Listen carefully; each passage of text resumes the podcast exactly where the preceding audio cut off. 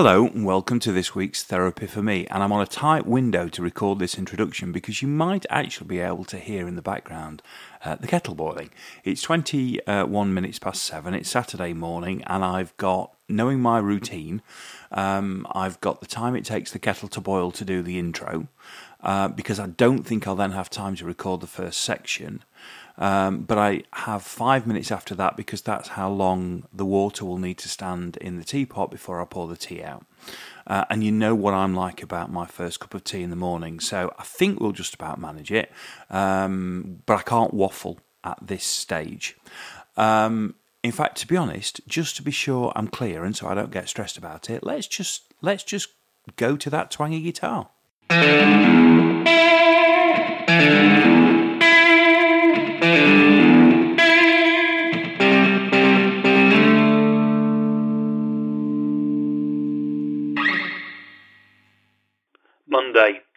Everything's going to plan. The tea's in the pot. The five minute mashing time has started. One thing you do know is this section is not going to last any more than five minutes. In fact, it's not going to last as long as five minutes because I've got to be there to pour it out. Anyway, um, the Queen's funeral. Um, I didn't watch it. I'd, I'd never had any plans to really watch it. It's not my kind of thing. I've never been a royal event watcher.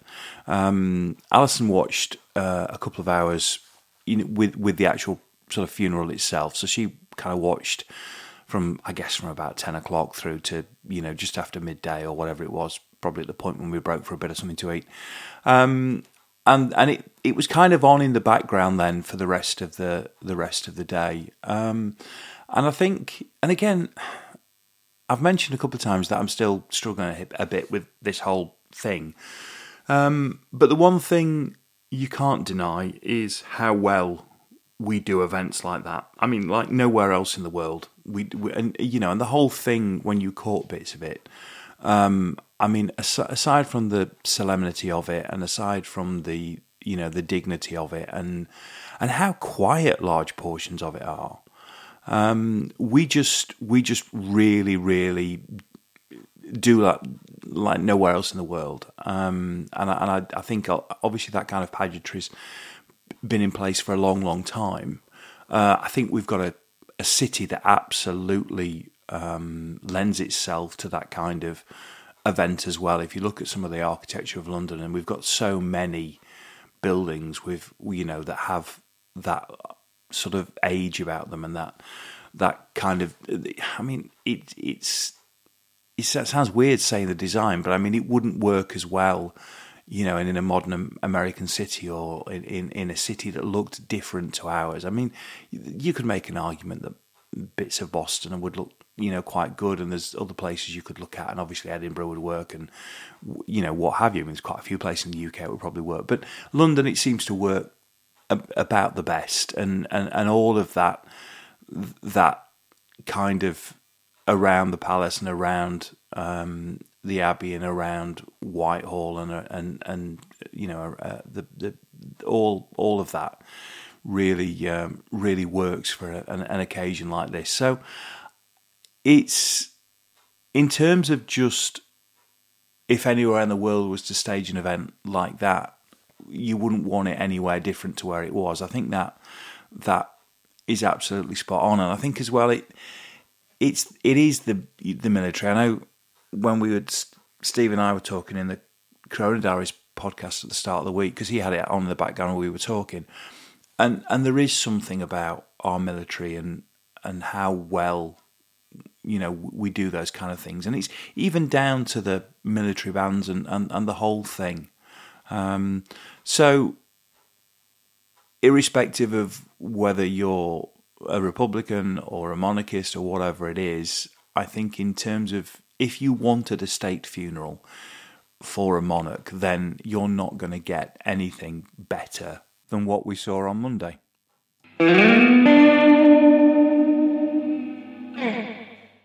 Tuesday.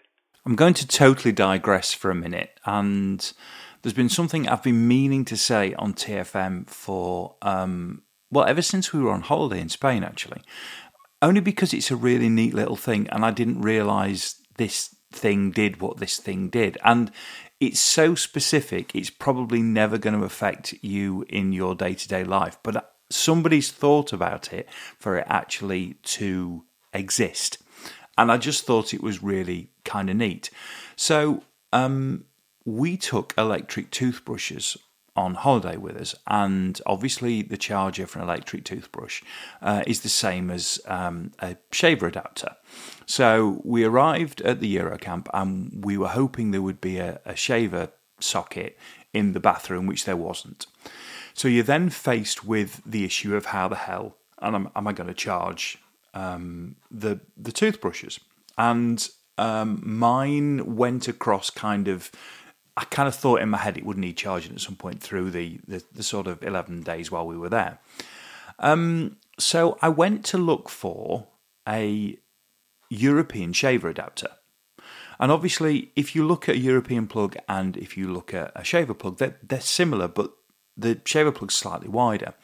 So I went to look, and they obviously the Spanish have these amazing shops that are kind of that you see on the side of roads that are just densely packed with with stuff. With it's kind of like a a Poundland kind of store, um, but they're you know they're really really packed aisles, and and then and it's just it looks like I mean you've never seen so much stuff, and they have everything. They go from you know, it literally goes from gardening through electricals, through you know, ha- homewares, housewares, everything. And I was I was looking around and I couldn't find uh, an adapter uh, that went from a, a, a, shaver to European plug, which got me thinking, well, how the hell do they do it in Europe? Because clearly all of these things in Europe are the same. The shaver adapter thing clearly is a thing. I mean, I've travelled enough in Europe to know that that most hotels do have them. Um, so I was I was kind of scratching around, thinking, well, I, I don't know how I'm going to solve this.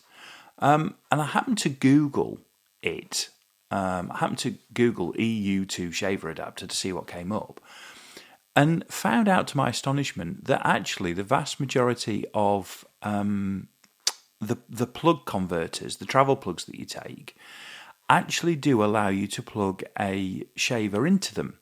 And the bottom two pins uh, for the plug then have little sort of like a little half circle round at the end, and that's to allow you to also use it to take a shaver adapter. And it's not on all travel adapters, but of the three that we'd taken, it was on one of them, and I was able just to plug the shaver um, plug straight into effectively the three pin side, the UK side of a travel adapter, and it worked absolutely fine. And I've never clocked or twigged that. In all the time I've used travel adapters, I have never ever thought, why is it not exactly the shape, the same shape as a UK plug? Why is it a little bit, a little bit wider? I'll put a picture on Instagram just to kind of show what I mean. Uh, I can't believe I'm doing that. I can't believe I'm putting a picture of a, a travel adapter on Instagram um, to kind of make the point, but I will do to make the point. And I was I was genuinely blown away that somebody had thought about this, but also that I'd got no clue that it even existed. And I don't think, I mean, apart from this one scenario, I would never have found out because I've never travelled enough with an electric razor to even need to give it any form of consideration. And maybe it stems from a point in the past when far more people used electric razors. I'm not quite sure, but there we are. It's a thing and it's there. And I have been meaning to tell you and just completely forgot.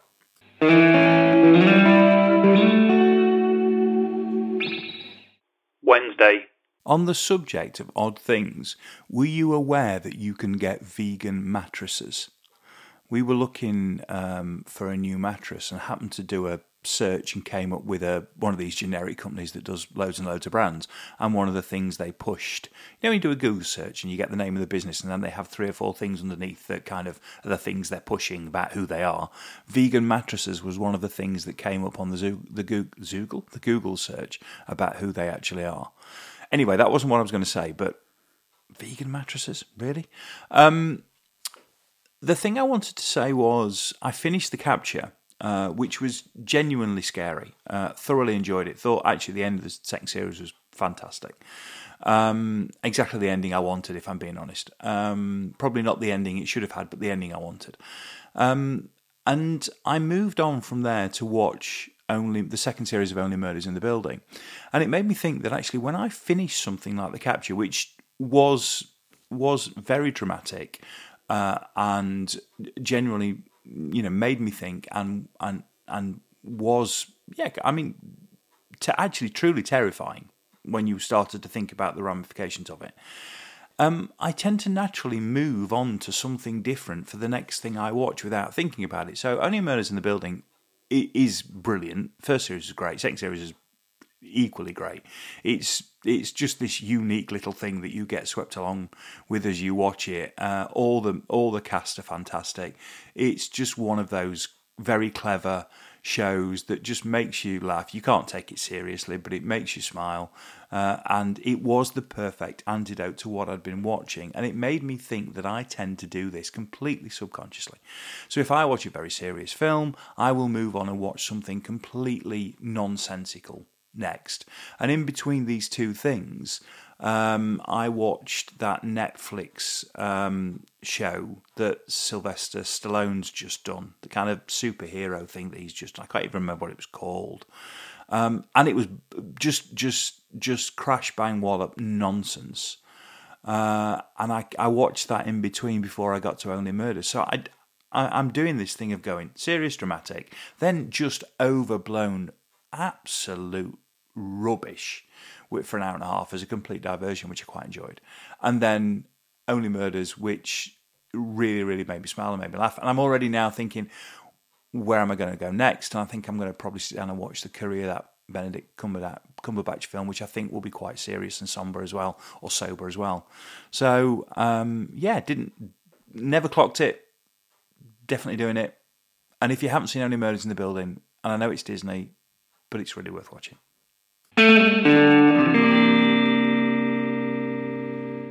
Thursday.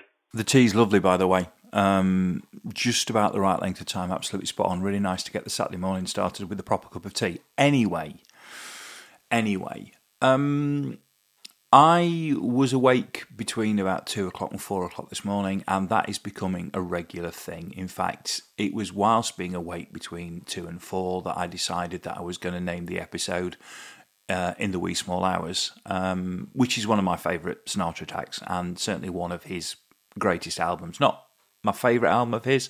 I think Close to You is better, but In the Wee Small Hours is uh, an amazing, amazing song and an amazing, amazing album.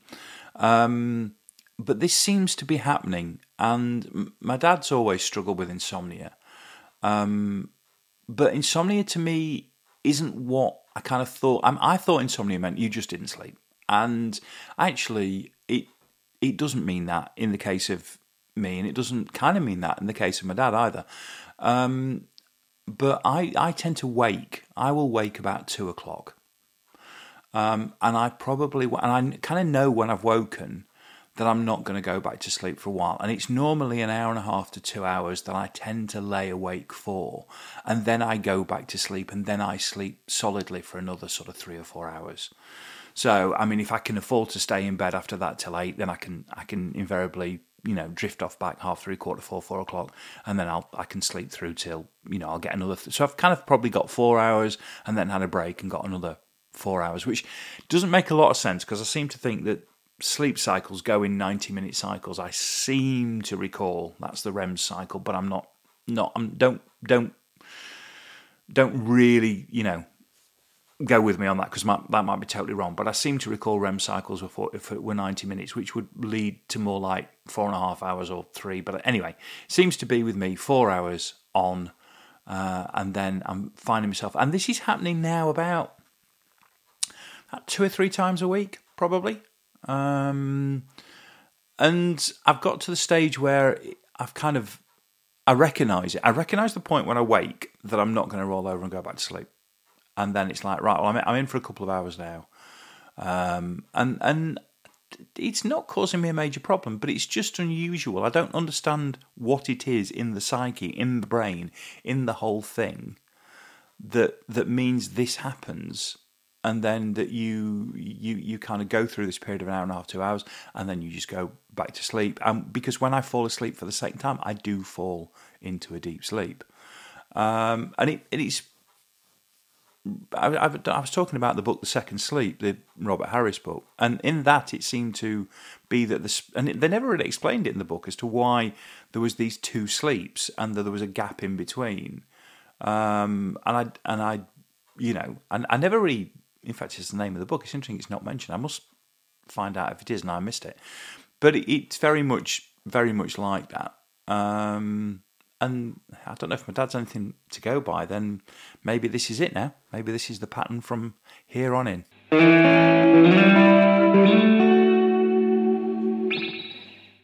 Friday. I could have done a whole episode on the fiscal event that happened uh, yesterday. Uh, Kwasi Kwarteng's um, first moment of standing up there as Chancellor and delivering his plan for growth um, because I think it's off the chart bonkers. Um, it's quite interesting that in the week when this was going to happen, Joe Biden just basically came out and said trickle down economics don't work, and and they don't. They they just don't. We've we've had plenty of cracks at this, and even if they even if there's an argument to be made that it does work, that by cutting um, tax on large business and by getting rid of regulations and doing everything you can to encourage businesses to make a lot of profit and that in making a lot of profit that that money will trickle down to the economy either because tax receipts just raise uh, so incredibly because so much profit's being made. The exchequer receives so much more in, in revenue from things like corporation tax. Even though it's been lowered, you still get disproportionate, disproportionately more um, receipts because the profit is so great. Um, either if you think it's going to work because of that, um, or just because of the amount of investment that will come into the UK. It, it doesn't. And, and even if it did, the amount of time it would take to make a difference to the economy is is years. It, it took the Thatcher government two cycles for, for this kind of idea to take hold and to actually make any any headway. And in doing so, all you do is you just put a huge wedge in the country between those that have and those that have not it, it, it isn't proportionate. It doesn't trickle down in a way that has any form of equality to society, and it's not going to affect the vast majority of people. So you look at yesterday's announcement, you go, right, okay, income tax. It's, we, we've, we've effectively got, we've gone down a penny on income tax um, from, from you know, 20 pence in the pound to 19 pence in the pound. Now, I don't know exactly where the threshold is. I think it's around about the £12,500 mark. So for the first twelve and a half thousand pound you earn, you don't pay any tax. So let's say you kick in at twenty pence in the pound after that. Right, okay. Let's say for somebody earning twenty five thousand quid, that's twelve and a half thousand pounds worth of income they pay tax on, and they are going to pay twenty percent on that tax, on that that twelve and a half grand. So my maths ain't great, but that's two and a half thousand pounds worth of tax they are going to pay. You've just given them a five percent reduction on that. Okay, so that twenty that that two and a half thousand grand's worth of, of tax they're going to pay, you just give them a five percent reduction, which is hundred and twenty five pounds over the course of the year. You're giving that individual back. Right, okay, so fine. So £125 more in their pocket than they had before, but that's what it means in real terms. On a 25 grand income, it's £125 over the course of the year. That's a tenner a month. Right. Energy bills have gone up 200%. For somebody who is paying £1,000 on their energy bills, they're going to be paying somewhere in the regions of three grand. Right? So you've got £2,000 to find. Okay, you've been given 400 quid by the government, so you've now got 1600 quid to find, and you've just got an extra 125 pounds back from your tax. So you're still 1500 quid there or thereabouts worse off than you were before. Worse off than you were before. So I don't see how doing what you're doing and making us a low tax economy for workers, it's going to make that much difference. The headline, we're letting you keep more of your income, is a, is a big headline, but when you drill into the detail, it makes absolutely no difference. Inflation running at 10% for the vast majority of goods is far more of a problem in this instance than saving saving that money um, on, you know, or giving that money back on tax. This is where I do, to a certain extent, agree with some of the ethos that you had about inflation being inflation being a bad thing. Um, then take it the other way, swing it the other way, and say, well, it's great for business because we're going to lower corporation tax. It's only great for businesses that are making profit. So we'll take the t- same example again of a business that's that's seen its energy costs rise by two hundred percent. It doesn't matter what corporation tax rate is at. If you make no profit, you don't pay any corporation tax. It is as simple as that. So surely what you need to do is you need to help businesses with the cost of doing business rather than making it making it more advantageous if you're profitable. What you're doing is you're saying to the big businesses that make profit, come here, you won't have to pay as much in tax, but there's no guarantee that money's going to stay in the country. So there's just nothing about trickle down that seems to make any sense, aside from the fact that people aren't asking for a drop in income tax. If you speak to most people, they'll probably say it'd be really nice if I could get a doctor's appointment, or if I didn't have to wait nine months or 12 months for a routine procedure, or if actually I didn't have a situation where my child was in a class size of 33. They'd rather see money flow into public services than they would see money flow um, or, or, or money effectively being put into large scale tax cuts.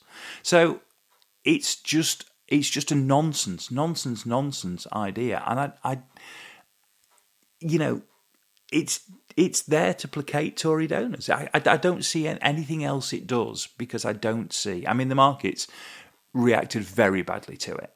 Um, plus the fact you've got the Bank of England Monetary Committee, who are trying to deal with inflation, who are trying to do whatever they can to dampen down the economy, at the same time that the Chancellor's trying to grow the economy in a way that's not really going to benefit anybody and certainly going to effectively, you know, raise inequality, not do anything to address it. Um, don't get it. I'm sure we'll come back to it. I'm sure I'm going to be ranting about this for the for the next days and weeks to come. But I, I just off the charts bonkers. Uh, the the ravings of a of a government getting to the end of its time, uh, and also the uh, the same government effectively turning its back on what it's done in the previous five years. Absolute. Mm. Anyway, anyway, I'm about to go for a run. That should help. I'll feel better after that. I'll finish my tea. I'll go for a run. I hope uh, I hope you're well. Hope you're keeping safe. Have a great weekend, and I will talk to you next week.